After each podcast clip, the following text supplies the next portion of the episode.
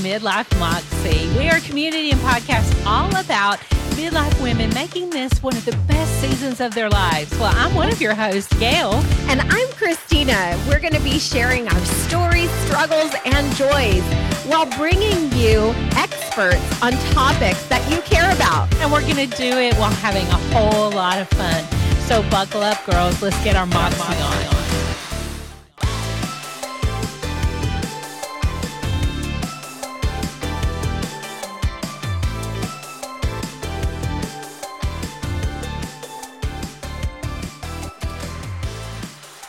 Hey, Christina. Hey, what's going down in Cali today? Oh, well, it's going to rain tomorrow, so I'm very excited about that. And it's still sweater weather. So well, we're good. We're good here, here in Cali. So we just need to pray over the internet today because you know every time it rains one drop, we have connection issues. But you know, um, the day we're recording this is a holiday of sorts here in the U.S. It's Halloween, and not sure when this will ret- will run. But I'm like looking at this rain. I'm like, who cancels Halloween? Who makes that decision if it's a rain out? Is there a Halloween tribunal? Is this a Fed government situation, state and local municipality? I mean, I was getting dressed this morning thinking about that. Well, who decides what to do? Uh, you know? Well, I, think it's the kids. The kids decide, and they're going to go anyway, so it doesn't matter. Parents. I mean, it's like I don't mean it's right. I mean it's been pouring, so we'll see what happens mm. tonight. But I'm excited about today's conversation. We're going across the pond. We mm-hmm, may need translation mm-hmm. services. she and I you know, are going to try. I, uh, I am so excited about this uh, topic, Gail, because a lot of people don't really understand what this topic is about. There is a lot of foundational pieces um, to how you maneuver in relationships and to really tell a little bit more about yourself. And so I'm very excited. Geeks very, about very excited. Stuff. We are. Geeks. I know we totally are. Yeah, give us a disc, an enneagram, a relational love languages, gifts assessment. You name it, we're down for it. So. Um, our guest today is Carly Ann, and she is an attachment and trauma informed coach. And we are going to learn about attachment styles, which is something I'm just going to tell you, I really know nothing about. Like my mind's bopping around of what we might going to be discussed, but I'm really a fish out of water here. So, welcome to the show, all the way from the UK, Carly Ann. Are you ready for midlife moxie? I'm ready. Have you? Thank you for having me. Have you had plenty of tea today? Do you know what? I have had two cups of coffee, but no tea for me today. Oh my gosh. Is that disappointing? What kind of bread are you? it's disappointing. Well, we are, you know, it's usually tea or coffee amongst us. Tea or coffee. And what would you have in your Not entirely coffee? True. Not what would you have in your coffee? I love a coconut latte. A coconut I, latte. Yeah. Never it helps me. It was yeah, it was my transition from a vanilla latte. So the vanilla's like those sugary, sugary shots. Mm-hmm. obviously, the coconut is the coconut milk. So I transitioned to that. To me, it still gives me that kind of sweet element. I'm over here on the mm. sugary, sugary shots. Like, give me one of those caramel crunch venti with the crunchy toffee bits. I mean, diabetic coma. Here I come. But anyway, mm-hmm. what? Let's just go. What are yes. attachment styles? My goodness. What are they? Should, should we go straight in? What are attachment styles? Yeah, we're straight well, in let, kind of girls. Or you got to well, know let me, let me ask. Well, let me ask you this really quick because we want to know like the attachment styles, but we also want to know like what got you started in this, you know, um, and and what's the background? Kind of lay the foundation for us. Okay. I'll lay the foundations with that original question because I'm sure we're going to dive into this a lot anyway in terms of what it really looks like. If we're looking at attachment theory, attachment styles, this is the idea that the way we feel within our relationships in terms of our sense of security. We all have this inner, it gets called different things, inner template of how we show up within our relationships. And the style is based on the psychological concept that we are going to feel quite insecure in our relationships or secure in our relationships. We then have different styles. So I've got a feeling this is probably what we'll dive into because the more insecure experiences, they are perhaps when we haven't had the best examples of love, connection, relationships, and so that template can be ruptured essentially. So, how secure, how we react to intimacy, getting close to people, the level that we trust, that's really impacted. So, perhaps we had earlier experiences where there were ruptures, injuries, experiences to our mm. relationships, usually without good enough repair. You didn't have to be perfect. That's to the parents out there. It doesn't have to be perfect. But it means that if we had significant experiences in our earlier years within our relationships where our needs weren't met, we didn't feel safe because of a different range of experiences. It often is talked about in terms of that relationship with your early caregivers, but it can be so many other factors as well earlier relationships, traumas that we might have experienced. Okay, I feel like I just stepped in a one of those um, quicksand pools that they showed on Gilligan's Island. Okay, I'm still waiting to run into my first quicksand. You know, because when I was a child, we were taught that was everywhere uh, based on the television shows we watched. But okay, so yeah. I want to go all the way back to insecurity because I do want to say this. I would love for you to talk about insecurity a little bit as just on its own. I think insecurity is at the root of so much as a, a believer, I would say sin, poor decisions, mm-hmm. bad relationships, um, poor behavior, poor um, self talk. It, it, to me, it's just, you know, because as a student of these kinds of things, I always try to look at what's the core? What's the thing that really makes us go downhill? What's the really thing that makes us behave poorly or make poor choices? And insecurity, insecurity and jealousy, but I think those two can go together. Uh, it seems to be just a really big driver. So, expert, tell us about that. Well, insecurity, so where I'm looking at with attachments, it is when that insecurity is primarily showing up within your relationships. So we can be insecure, as we know, in I used to work specifically around self esteem, and it showed up in so many different areas.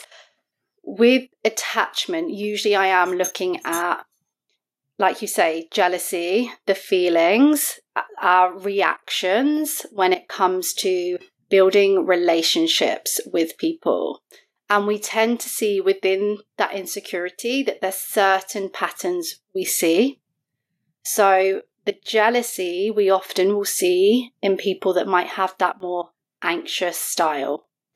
That insecurity manifests itself in terms of becoming preoccupied with an individual, another person. It shows itself in putting your happiness, your well being into the hands of someone else. Mm-hmm. There's usually this real deep fear of attachment loss. And when this, when it's this anxious attachment, so a form of insecurity, this person really struggles to be in relationship with themselves when they're in relationship with someone else. Mm-hmm.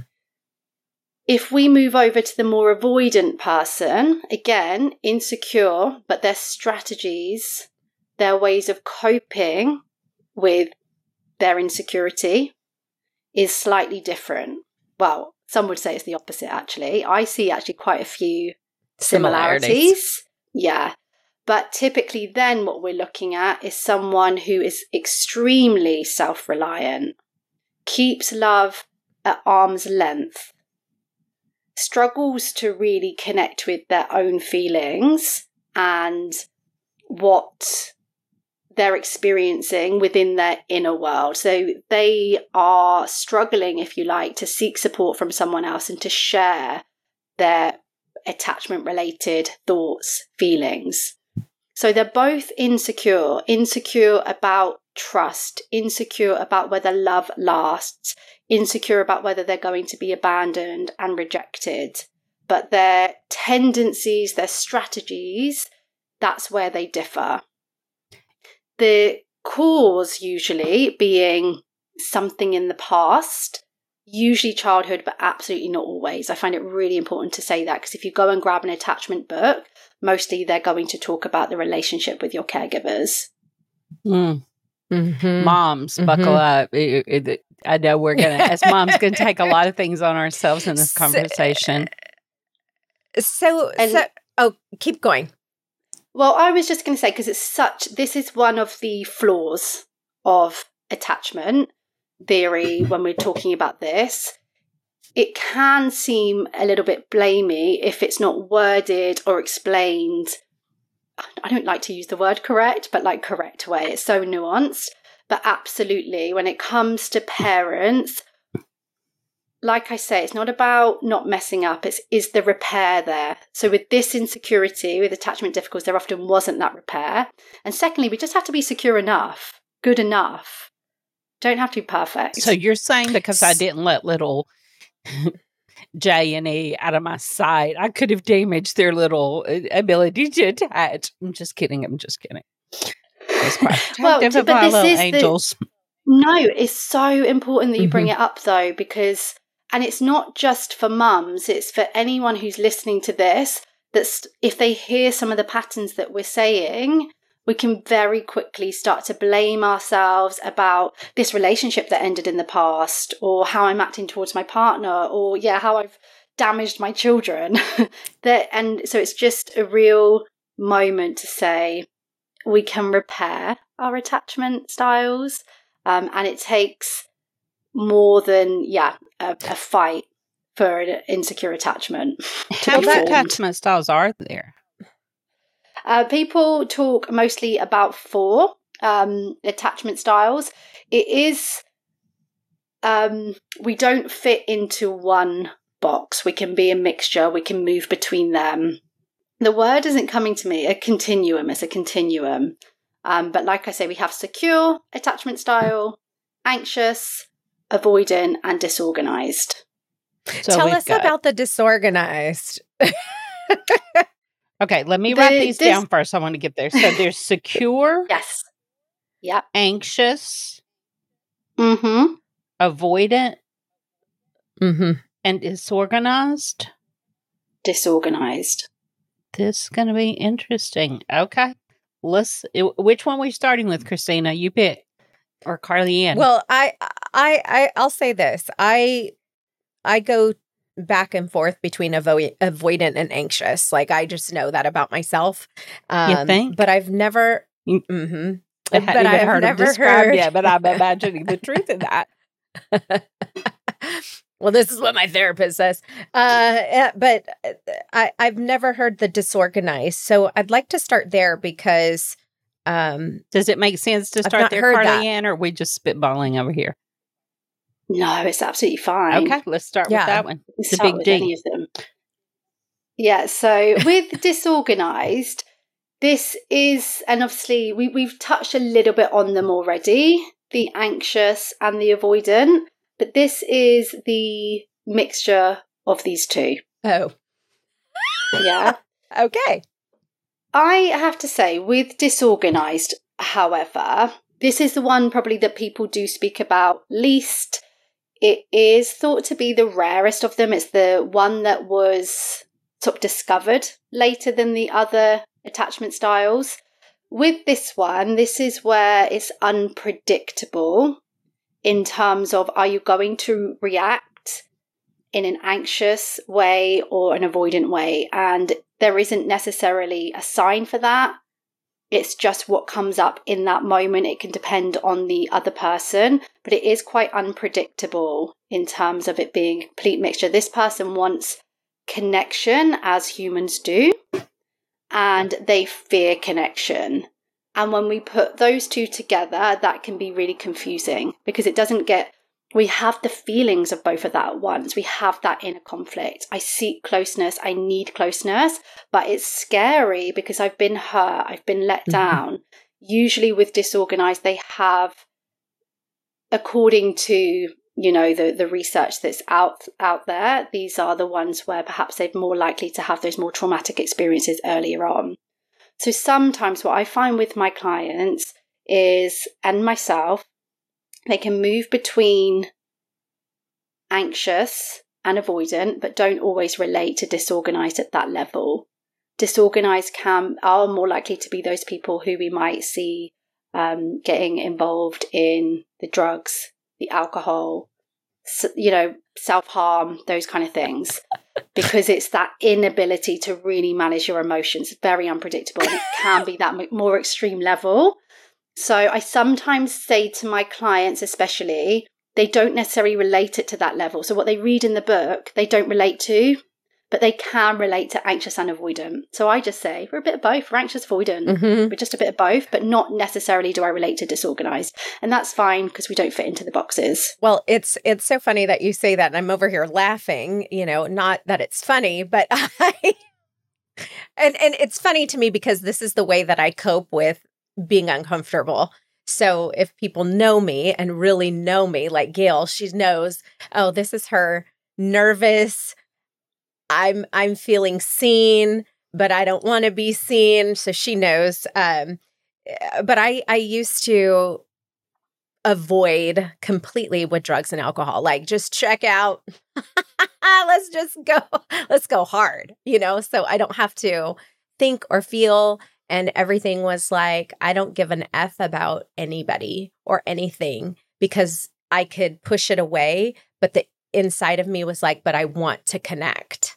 So that that is a is a huge struggle, huge struggle. And now being on the other side of that and being sober for the last 14 years, I can see myself as I'm getting healthier, see myself going from anxious to avoidant because I used to you do very, very different avoidant. coping mechanisms now. Here's mm-hmm. here's what I see. I do. I mean, we share on the show, but I see you like you like getting close to someone, but you it seems like like I know with me particularly like close, close, close, and then over the next week you'll just want to check me. You just want to do something to throw up a little barrier of I just want you know I've got this line here and nobody's controlling me and nobody's getting to know me all the way. That's what it feels like, like a a push pull. Almost mm-hmm. like, yeah, I want to be mm-hmm. a friend, I want to be a friend. I bet, wait a minute, I gotta draw some boundaries. June from the Hood's gotta come out. I need to let you know that's one of your favorites. I need to let you know. That's what it seems like on this end of that. Is that Oh wow. Is that well, accurate, and, Carly and Ann? Yeah, I mean, look, if if both of you are here and that's your experiences, and Christina seems to agree just by the the response, the more she laughs, yes, the more it's true. that's her thing. Absolutely. And I really like what you said that it's these mixture of strategies mm-hmm. because I do see with attachments we get so lost in, well, am I anxious or am I avoidant or am I this? And it's like, you know, we're all a mixture of, all, I know we haven't talked about them all in detail yet, but we are a mixture of all attachment styles. All of us are a bit secure, bit anxious, bit avoidant, and we will have one that we primarily lean towards too. Mm. You know, and we'll know which one when we're under stress relationship stress. Ooh, how we behave under stress. That's always the giveaway, isn't it? that brings up the real self. So, what about the others? Let's kind of do a quick run through of them and then we can kind of. Yeah. I feel like I don't know what I'm talking about because I don't have any comparative yet. So, which one you want to tackle yes, next, Carly Ann? Let's, why don't we start with, because we've said we've got, we've described insecure attachment. So, I'll, I'll stick with the insecure. So, we also have anxious attachment. So, as I've mentioned, I'll go through it as if I haven't spoken about it already, as hopefully that will clear things up a little bit. So, someone with an anxious attachment are what they sound like relationships, getting close to people, dating, losing people as well brings up an awful lot of anxiety. There tends to be here a fear of attachment loss. They're afraid of being on their own. They're afraid of losing somebody. They're afraid of being left rejected. And they will assume that that's what's going to happen. So getting close to someone to them means that we don't we don't come back together. You're going to leave. I'm going to end up on my own. And it's really painful. It tends to be very painful because they become preoccupied. struggle to console themselves. They become like detectives. Any slight shift. If you speak to me in a slight tone of voice, I'm going to notice. This person needed this at some point. They were on edge, they were checking in as a way to protect themselves. This is all self protection, but in adulthood, it really interferes with those relationships because they're completely preoccupied with the person, the relationship. And when they're in relationship with that person, especially an attachment figure, so we see that mostly with dating, but not always, then that person becomes everything. They give up their passions, they give up their hobbies, they give up everything. They give up themselves and they really struggle to remain present. They start to live a lot in the future, negatively predicting, and sometimes in the past as well, because they're assuming this is going to turn out like the past and they're waiting for it. Very on edge, very hypervigilant. Mm. Mm. That's anxious in a nutshell. Should I keep going? Okay, yeah, keep going. I'm trying to figure out what I am so far. Okay, so then, and it's like I say, you, you might be a mixture. Then we have avoidant. So, avoidant tend to have that fear of attachment, that fear of getting close. Why? That fear of abandonment, fear of this not working out, fear of you taking my freedom, fear of this being too much. So, their strategy is what about if we don't get too close? So they do want connection. I do want to say that, but there's this excessive self reliance. Mhm. I'm going to focus on me. I can trust me, but I can't trust people outside of me. I don't trust to share my feelings because can you hold my feelings? Can you show up for me? And they tend to think no. So they're not always openly seeking that support.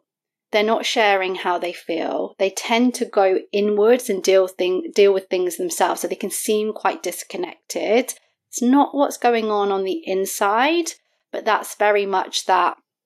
It yeah, it might seem like they're not thinking about that person, but they're just very good at putting other things first, thinking about other things, um, keeping it from their immediate thoughts. Ooh, I think that's my Mhm. husband. Okay, okay. Because I know a lot of Then times when I ask him one of my deep questions, which Christina knows there's a lot of deep questions, he's like, I've never really thought about that. Uh, that's a common phrase people say back to me. I've never really thought about that, Gail. And I'm like, how can you not think about that? So, I, I, and I see him like, I see him like you're saying, it's- he's excessively self reliant and he deals with things himself and he doesn't like I'm always thinking about things and he's able to compartmentalize it and just not worry about things, just not think about things. Just why would you think about that? Why would you worry about that? So I definitely think he's avoidant. So now I've got Is, to figure is out that Gail. more of a, a a male trait though, because of the way culture and society has mm, kind of put that on men? These different factors are always going to play a part. And I think Okay. you're never going to 100% know, Mhm. oh, is that because, yeah, we've been conditioned to Right. hold our emotions in as well. So I think you can't have that exact answer. Mhm. Okay. But what I would say is that comes into that idea of it's not only our caregivers that experience that led to our attachment style. It can also be how we were brought up. Yeah, because I know men who influenced are not self-reliant. They're very dependent, and they're they're also controlling, and they're also, you know, a lot of things that are not. Because my husband is not controlling in any way. He's like, do what you want to do, because that's what he's Mhm. going to do, and um, just and he would not talk about any fears, but I know deep down there's there's some fear of that somewhere, just because of things from his past. Um, but this whole self reliant, I can see that very clearly in him that that's the way he avoids getting hurt. If you don't depend on anyone, they can't hurt you, right? If you don't need anything from people, you won't get hurt and you don't have to be disappointed. Where I'm, I'm chronically disappointed in people. He's not because he's not depending on them for anything. Mhm. interesting. that's where we want that balance, isn't it? Because relying on people, depending on someone. Like we need that from time to time. What we see with avoidance is a lot, a lot is even when it's really necessary, maybe our well-being is suffering, maybe we're just going through that more difficult time in life. Maybe we just need support because it's really natural. We see a lot with avoidance that even in those times, they're still not turning to someone. One, because they might not trust that they're going to be there but also because another kind of common trait that I see is that they don't want to be a burden. Mm-hmm. Because that's what mm-hmm. they've been taught to share their feelings. That makes them a burden, that put them in the way. You know, so there's different reasons why that can happen depending on our own lived experience. But yeah, whatever their lived experience is, that outcome is, I just have to rely on myself. Mm-hmm. Interesting. Mm-hmm. Okay. Next because I'm still don't, not sure about myself here. So they are our insecure attachment styles, and you might see a bit of both. So your attachment style influences how you show up in your relationship, but the relationship also does influence your attachment style as well. So a certain person can trigger a different attachment style in you.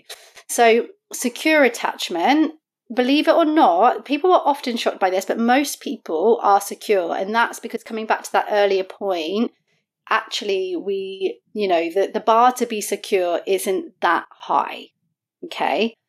So with secure, this is where we're perhaps looking at people who they do have a more positive experience of love, connection, relationships their experiences have been good enough. The ruptures, the injuries, they've been repaired in a way that is enough. And so, as adults, someone with a secure attachment, their expectations of themselves, of others, of relationships, their expectations are positive. You know, they they're automatic thoughts about relationships are quite balanced or they're positive, or before they lose a sense of self around whatever that stress might be around a relationship, they can bring themselves back. They can get perspective. They can observe the situation, have a conversation about it. They're happy with being single. They're happy with being in relationship. They're quite comfortable with what comes with connecting with another person, relying on someone, trusting, because they're not just assuming the worst every moment, because their experiences haven't shown them that relationships always end badly. Mm. Mm. I see Gail thinking over here. Yeah. So is is it is it safe to say uh, once you start working, you know, working on yourself and in this arena to to really make yourself better, or to recognize where you're at on, in in this quadrant or I've always seen the quadrant, you know. So, um can you get to secure? Is there is there uh, I don't ever want to say that we've arrived because I feel like it's always going to be a work in progress based on, you know, the hurts that you've had because I think that those things will, you know, rear their ugly head when you're under pressure. But it's it's our it, it's an invitation to say, okay, whoa, let's take a step back. And is this really true? And then can we get to that secure spot? Does that make sense? The question I'm asking. Yeah. So can we move from insecure to secure? Mm-hmm. And the answer is certainly in my opinion, because I know that there's been differing opinions over the years, mm-hmm. but it mm-hmm. seems to be becoming clearer and clearer that yes, we can move towards a more secure attachment style. I have experienced that personally. Okay. I see that happening. There are factors that influence it and support it more because I've heard along the line that more people won't move towards secure than people that do. But that's more about who's going to do the work. That's more mm. about who is going to step into the factors that it takes for us to move towards a more secure attachment because it's not easy. We know that it's changing yeah. habits. Yeah. Get- but yes, you can. Yes, you can. Awesome. Gail's still trying to figure it out. If you guys could see her little face, she's pondering. The light bulbs are just not, not blinking yet. She's all, "What am I?" I, you can I'm do su- quizzes. I'm still surprised that most people are secure. I'm kind of hung up on that because I don't see people behave in that manner. Sorry, Ranger's got an opinion on it. I know. I still struggle with it. And, it, and actually, any training that I've ever had, which is a lot, the teacher will always start with, it's shocking, but. so maybe we are just looking at what's recorded, right? Mm.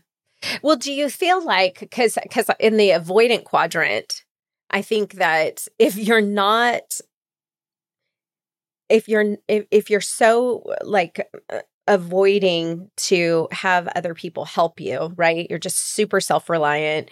You're reliant on your own feelings. You're you're you struggle to connect. Why would there be any kind of information or in-depth information about this particular quadrant because people are like, well, this is mine. I'm going to carry it, you know? Because people with avoidant attachment do actually seek help. Oh, okay. It's like a myth that they don't. Perhaps it is true that people with an anxious attachment reach out more and seek that support more. But I think a lot of that is actually to do with the pain involved. It's often the person with the anxious attachment that's on YouTube finding the videos, you know, seeking the answers because they want to get out of this pain. But actually, people with avoidant attachment, we think of any habit that we can get stuck in. When that pain starts to become too much, at some point we start. Look, I'm saying that like it's everyone. We have those wake up moments though. Mhm. And that goes for the person who's avoidant, who's saying, I'm really noticing that I've got this need for connection, but I'm also so picky and I'm also pushing people away, or I'm really noticing that I need help, but I'm just a people pleaser and I can't seem to ask for help. There's a point where we can begin to wake up, yeah. Because I and feel, that information is there then. yeah, I feel like I started in that avoidant qua- quadrant. And as I have been working to get better, I started to kind of go into this anxious qua- quadrant. And then I, I was like, I don't so is there a the goal to get to the secure Yeah. quadrant? Is that where we want to be? Is that the thing? I mean, it is nicer. It definitely feels happier. Yeah, I've got to know what the goal know, is, Carly. Ann. I got to know what we're working towards so I can fix that and get some of those videos and fix it. I guess I'm thinking We want to be. We want to be secure. It's less painful. Okay, I'm going to go back to anxious because uh, this is the one that's resonating with me. So you tell me when you say preoccupied, here's how that would look if, if this is where I'm thinking I might be. If someone hurts me or there's conflict with someone, I will obsess on that until there's resolution or a good amount of time passes and I, for lack of a better term, calm down, get distracted, soothe, whatever. And when I'm at that very, shut up, Christina, very, very height of it, I, I, I am struggle to console. There's nothing you're going to tell me that is going to make it feel better or seem better at that moment, unless it's resolved with the person. Um, and a, definitely a detective. I will recount every conversation we've ever had and go tally the scores in all the boxes. And you, just for those listening, you only get one point for good things, but you get 10 point deductions for anything negative that you do to me. just, just to know how that works out. And I can get hyper vigilant if if I've already been prompted by distrust, if something has piqued my interest that you may not be trustworthy, then I'm going to start to take apart every sentence you say because my fear is the loss. And there's been loss, especially when it comes to friendships. I've, I don't have Mm. sisters, I don't have biological daughters, and my mother's deceased. So I really have a empty space in my heart and a craving for deep, deep female relationships. And even when my mom was alive, she was not your friend mom. She was your I'll bust your butt mom. She was, you know, mentor, wise elder, all those things, but she wasn't your friendly girl. Hey, let's talk about things, Gail. She wasn't. So I think I've craved that for a very, very long time, especially growing up. You know, I had her and then I had my father and my brother in the home. So I was always seeking this very close female relationship and uh, been very hurt several times by people that I thought were like a sister to me.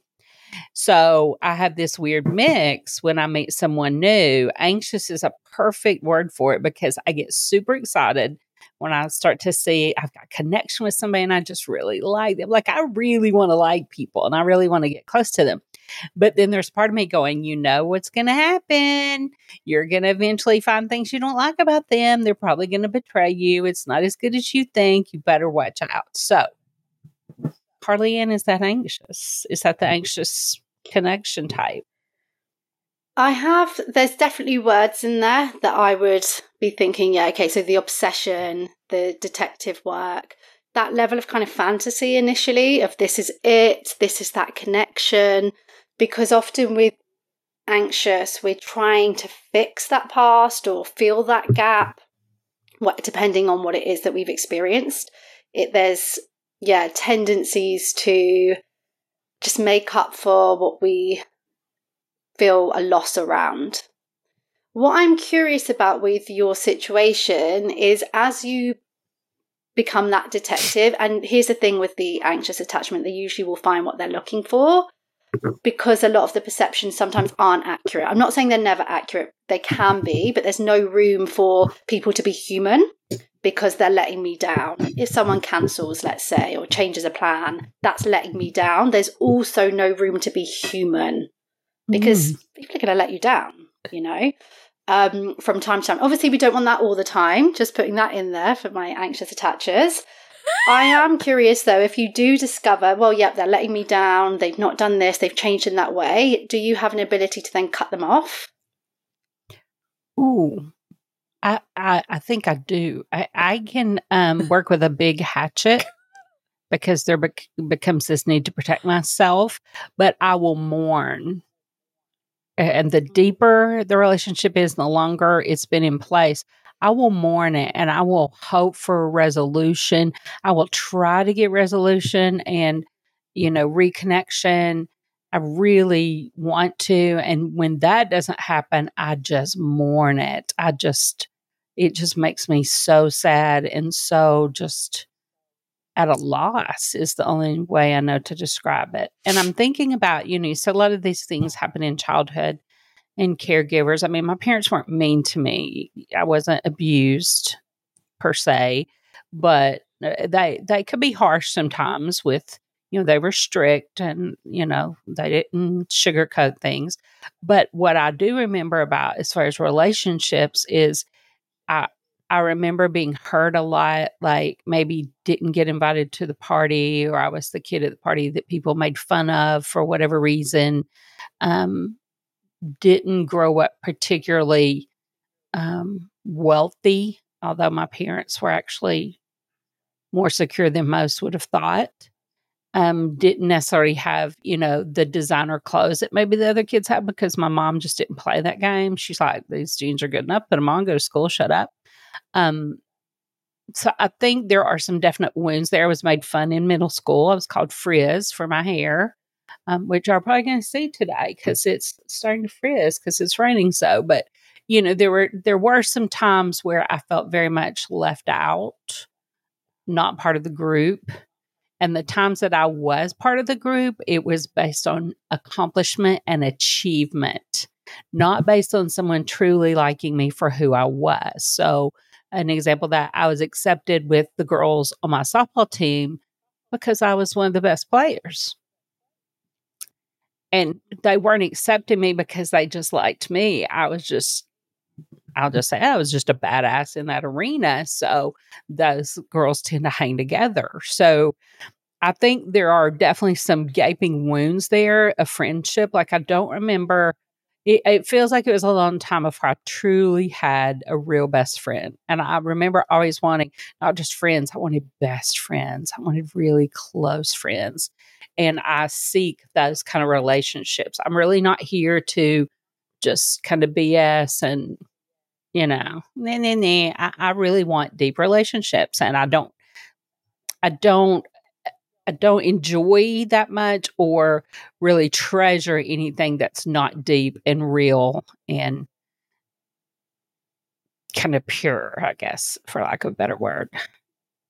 Mm-hmm. Carly Ann's face And- now, her face is now. She's No. like, this girl is crazy. Not at, honestly. You wouldn't believe how so many of us are walking around with these experiences. And that's why platforms like this are just so Yeah. incredible, you know, because that experience on a young nervous system, a young mind, that's when we are shaped. That's when we develop our expectations around relationships, ourselves, and other people. And if we walk out of that feeling like I'm on edge, I don't know when I'm going to be in trouble, I don't know when I'm going to be criticized, but I am expecting it. I don't fit in or I'm not accepted unless X, Y, and Z.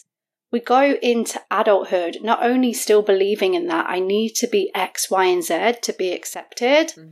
or, you know, not being in relationship with someone else means that I'm a bad person, means that I'm not good enough. That becomes our key focus. Not good enough has been a theme for me. Not good enough. Yeah, not good enough. Mm-hmm. And we see that in the secure. uh, You know, if we go back to the beginning when you were saying insecurities everywhere, we see not good enough in secure as well. But in insecure attachment, avoidant anxious, we see it just particularly in relation to attachment. When it comes to building friendships, when it comes to me, you know, amongst my colleagues at work, in romantic relationships is where we see it show up a lot, but not always. And we are one chasing whatever it is we needed when we were younger, where that need was not met. We're chasing that, you know, that friendship, that fantasy of that friendship that you talk about, that it needs to be pure, it needs to be bliss, because there's something in you that craves that so deeply. Understandably, from what you've just shared with us, understandably. And then it's we come back and begin to I know this is such a buzzword, but reparent that part. Yeah. Reparent that Mm-hmm. younger belief that we're we're carrying I think around for me too, a lot of it's based on conditionality because I did grow up feeling like I had to please my parents and perform in certain ways. There was a performative based affection there.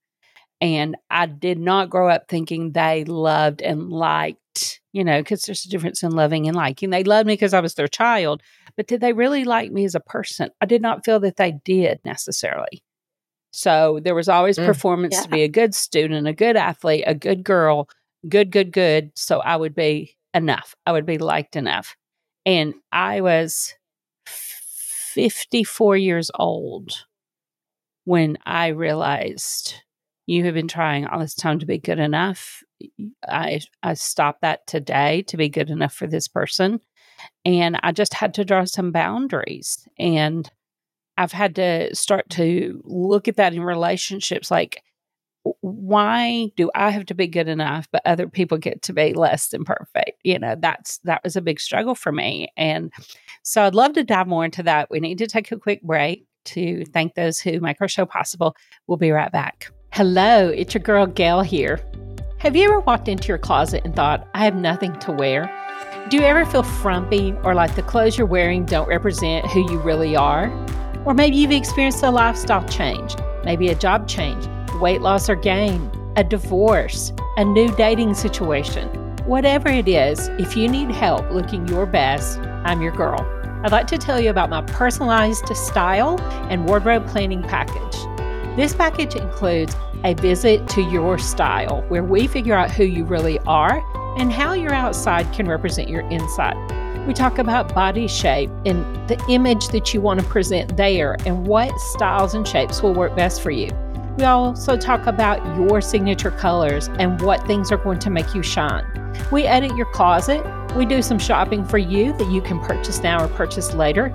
And I style the pieces you already have with anything new that you add.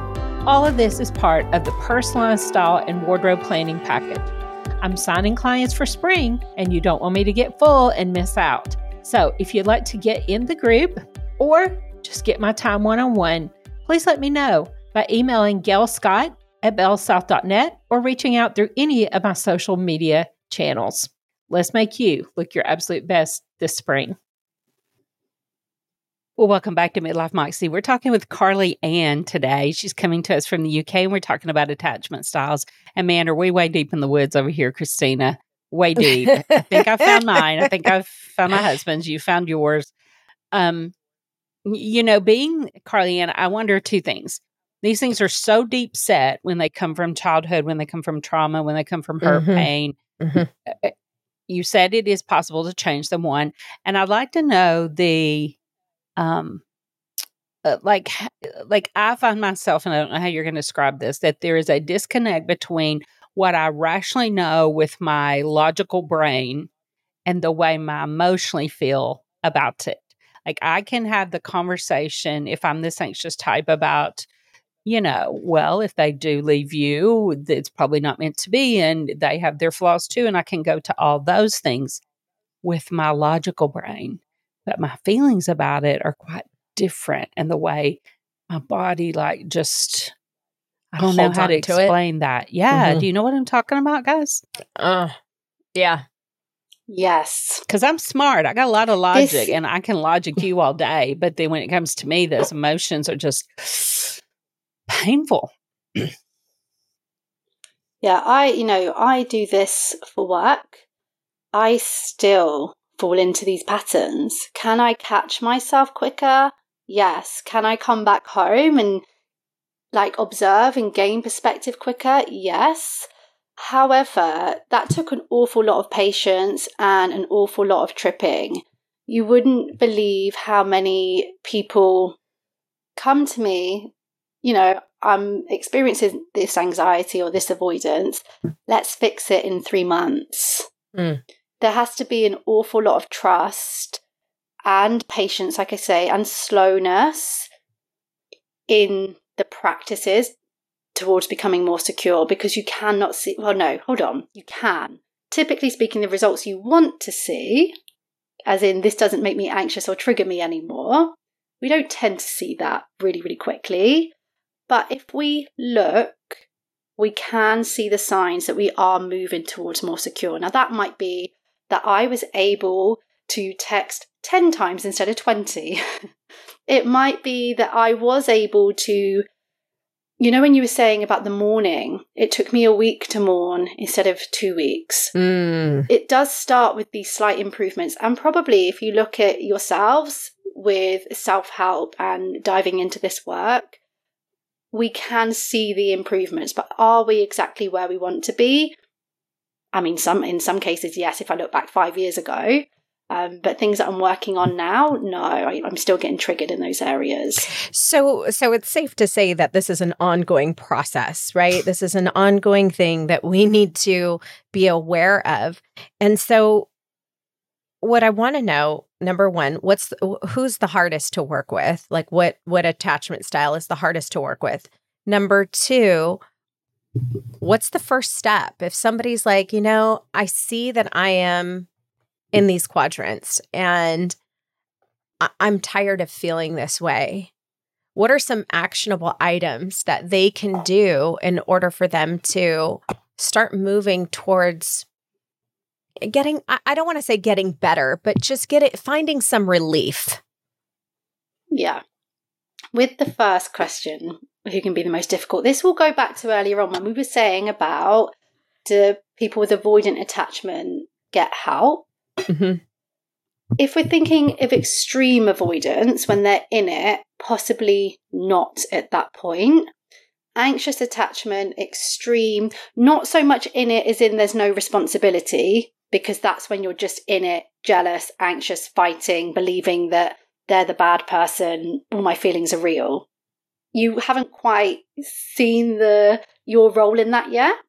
By the time though the anxious person is becoming aware, this is only my experience. Other people that are working with extreme avoidance might disagree and say, no, that's much more difficult. But I tend to get people that are in the thick of it, just waking up to their anxiety. Um, but still very, very much merging in the moment. So they can come to the session, the tools, the strategies, we're talking about it in the moment, they're still very much merging. And their goal is to not be feeling the anxiety at all. I don't want to be triggered. It's urgent. This should be working. Why isn't it working? That can be really difficult. And I to to support my client during that time and support them to to trust in what they can't see yet.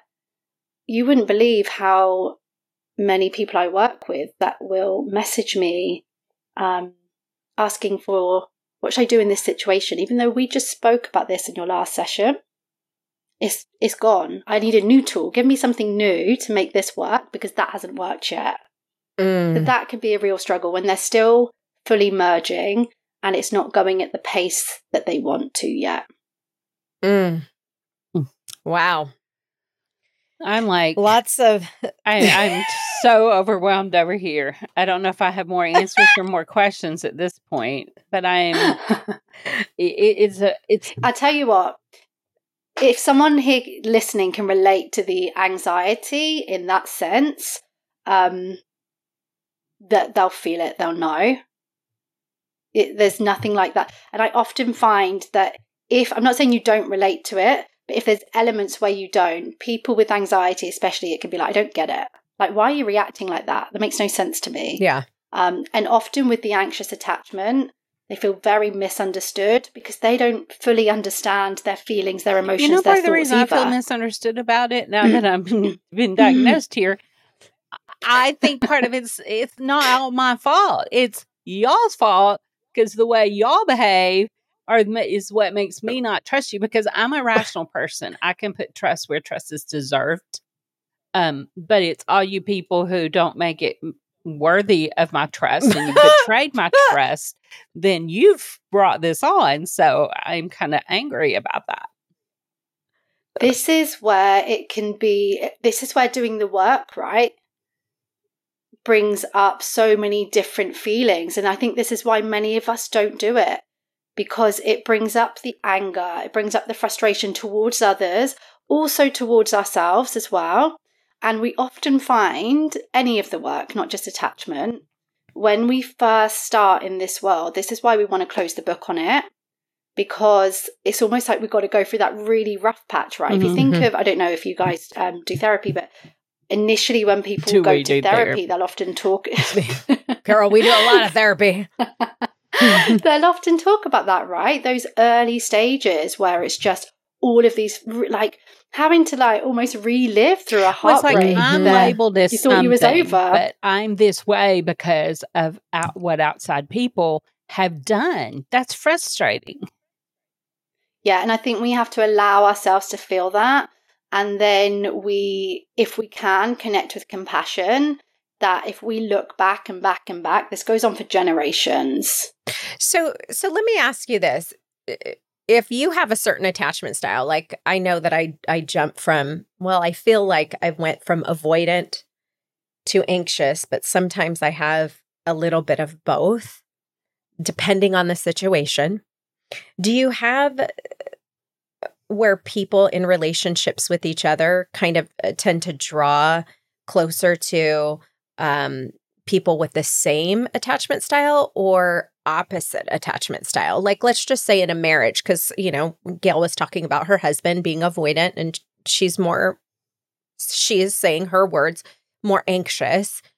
Do you find that that typically happens in marriages or friendships or even business partners? Like, help us to understand that a little bit. You hear an awful lot about the anxious avoidant dance or the anxious avoidant trap that is one perhaps a lot of therapists will see because they're, like I say, typically thought of almost like the opposite. Mm-hmm. Their needs within relationships, within conflict, can differ from each other. That anxious person seeks closeness, that avoidant person is seeking space. They tend to exasperate each other. You know, the beliefs that they have around relationships and coping and their strategies it's not that it doesn't work, because, like I say, we can work on it and we can heal. That's the one that's typically um, information is seeked out about the most in terms of healing. Um, because obviously, secure and secure, that's the dream one. That's the dream. Um, but it's not the reality for a lot of people, you yeah. know? Anxious and secure, avoidant and secure, they, they can all work. Anxious, they've got different tendencies amongst them. And I hate this word, but it's what's coming to me. So, rather, success rates, if you like. Um, is going to differ. So, typically speaking, avoidant and avoidant probably don't get off the ground. mm-hmm. Anxious mm-hmm. and anxious can there can be a lot of conflict, uh, you know, a lot of jealousy amongst them, uh, controlling amongst them, which can work if they both agree with it. But anxious avoidant is the one that we hear about a lot. Like I, I get asked about the most, dating and in relationships. Mm-hmm. Mm-hmm. I would think for sure would be the ones who probably are the most motivated to fix the situation. And, and part of like my coping mechanisms are to avoid the pain, eh, eh, but instead of just always going to avoid it, I also go to um, confrontation. Like, I'm going to figure this out and I'm going to find out are, are we not what I thought? And you need to explain this behavior to me and this way because I'm very, very sensitive to tone. Christine will tell you that. I had to say one day, do not speak to me like that because she said something just off the cuff. And I'm like, but I was kind of proud of myself that instead of just getting mad or causing an argument, I just drew a boundary. And I've learned mm-hmm. to say mm-hmm. to my husband, when you I know you like he he doesn't realize sometimes he's moody and when he's somewhere else in his head he might be short and he um he also tends to misplace emotion.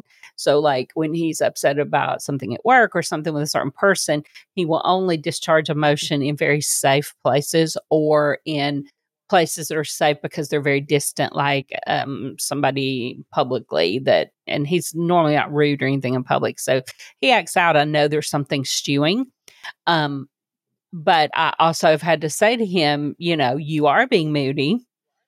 I don't, you've said it this way. I don't like that tone. And he's usually very kind. So it's kind of sticks out when he's that way and he doesn't even notice. But I'm very sensitive to it. And if you're short with me or you don't have time for me or you're not even um, the the cadence with which you communicate with me, like if you haven't called for a while, not checked in, I'm measuring that. I keep up with that at all times. And those are all the indicators and the assessments I put in place so that I can stay, I can meter my emotions based on those things. Yeah, really and, weaving a web over here, aren't I, Carly Ann?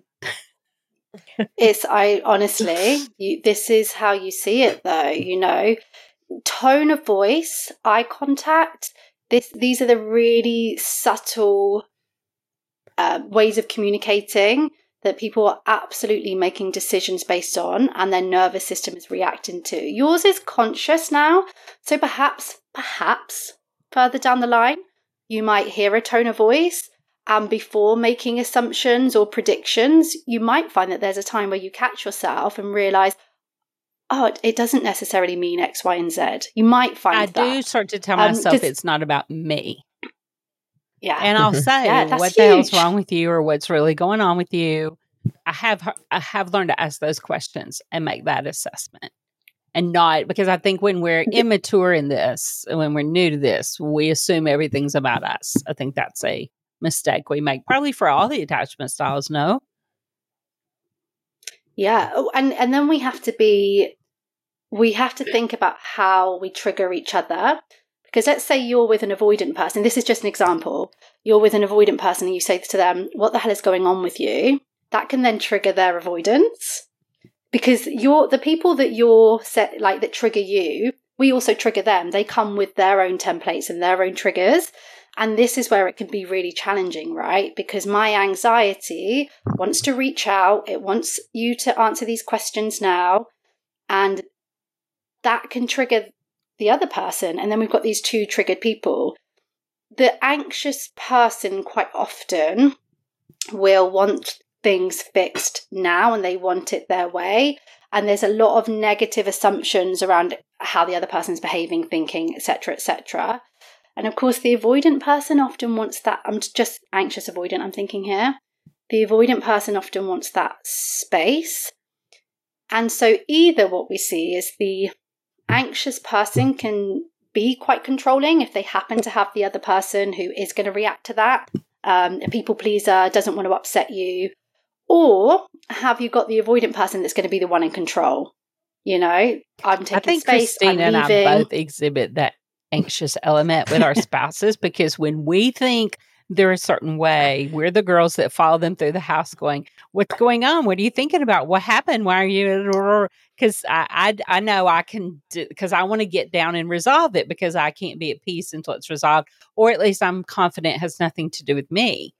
And I know, Christine, I've seen you exhibit that. No. I I do, but I I know that my husband is as avoidant, and now that I know that, I've I've been able to allow space Mhm. because he needs he needs the space. And He you know ha- what's funny? He has to have that.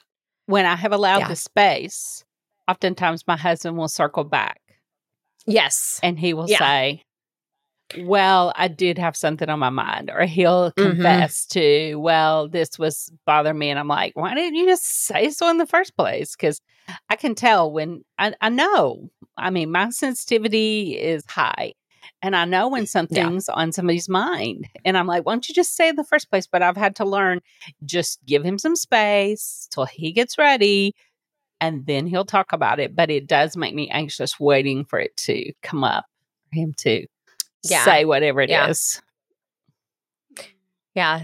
That's why so much of the healing work is around, so much of it is around how do we come back to focus on ourselves? Because especially that anxious person, when they're triggered, when they're activated, everything goes, and think about it, you know, when we're in that state of survival, we go to what's the threat? Mm-hmm. And the threat is that negative prediction that we're making about this relationship, about how this is about to end or or whatever it might be that you're negatively predicting. Right. And that becomes the focus and fixing it becomes is the usually that someone's you upset with me or someone's feeling a And certain way about me. But it, this is very interesting because I can clearly see this as you're saying it. My husband being avoidant, his fear is talking about those feelings and getting in that. So I'm trying to Mhm. force him to do what he fears most.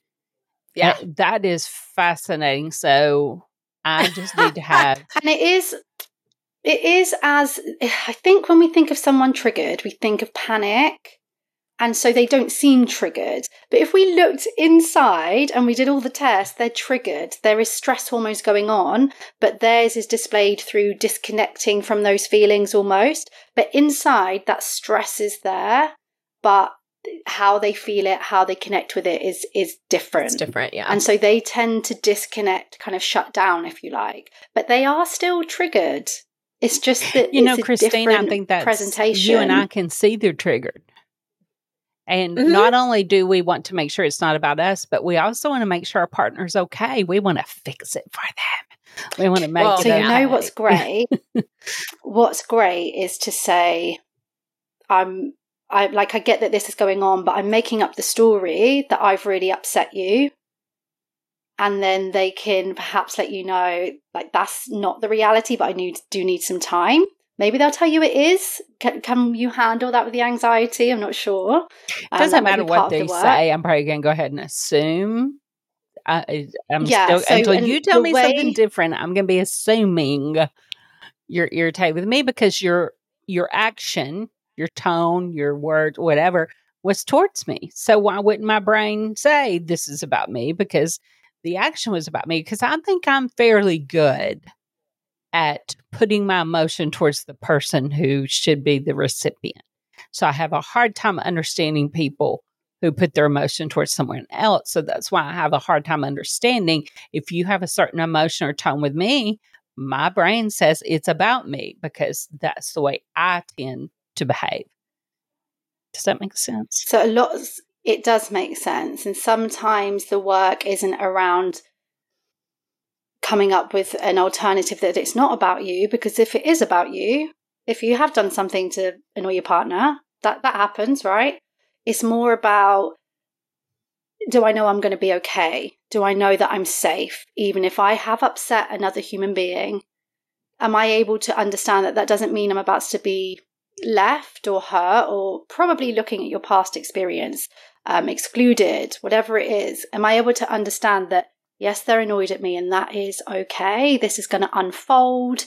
We, we forget so much, and we see this a lot again with the anxious, that the repair of a conflict is just as important for a relationship. That repair, that we're going to be okay, even in this rupture, even whilst we're having this fight.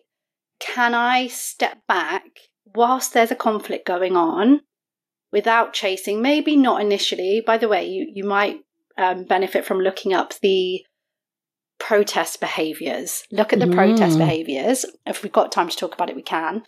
Um, it's the different ways that we react when that anxiety is triggered. I think that's a but second episode, about... Carly Ann. yeah.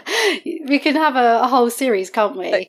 Um, yeah, it's not about can I convince myself they're not mad at me because they might be, or that they're not going to reject me because maybe you're right. Maybe they are mid ghosting. Mm. Well, but how do I know that I'm still worthy, mm-hmm. that I'm okay? Is it okay if I've upset someone? You know, if I doesn't make me a bad person. One of the things that I have had to do, and I think that this is mm, a really healthy way, uh, being anxious, uh, is taking a step back and saying, "Okay, Christina, is this a is this really your stuff to take on? Is it yours to take on, or do I need to let it lie with him? You know." And if I need to let it lie with him, then it's okay and it'll circle back. But that is really challenging for somebody who is in that mm-hmm. in that anxiousness. But it has to be fixed. Because I want to fix it and move on. I'm going to be anxious right. until it's fixed, even if it doesn't. But it's not our job to, to fix me. sometimes. Oh, but and that's that's that's holding the space, right?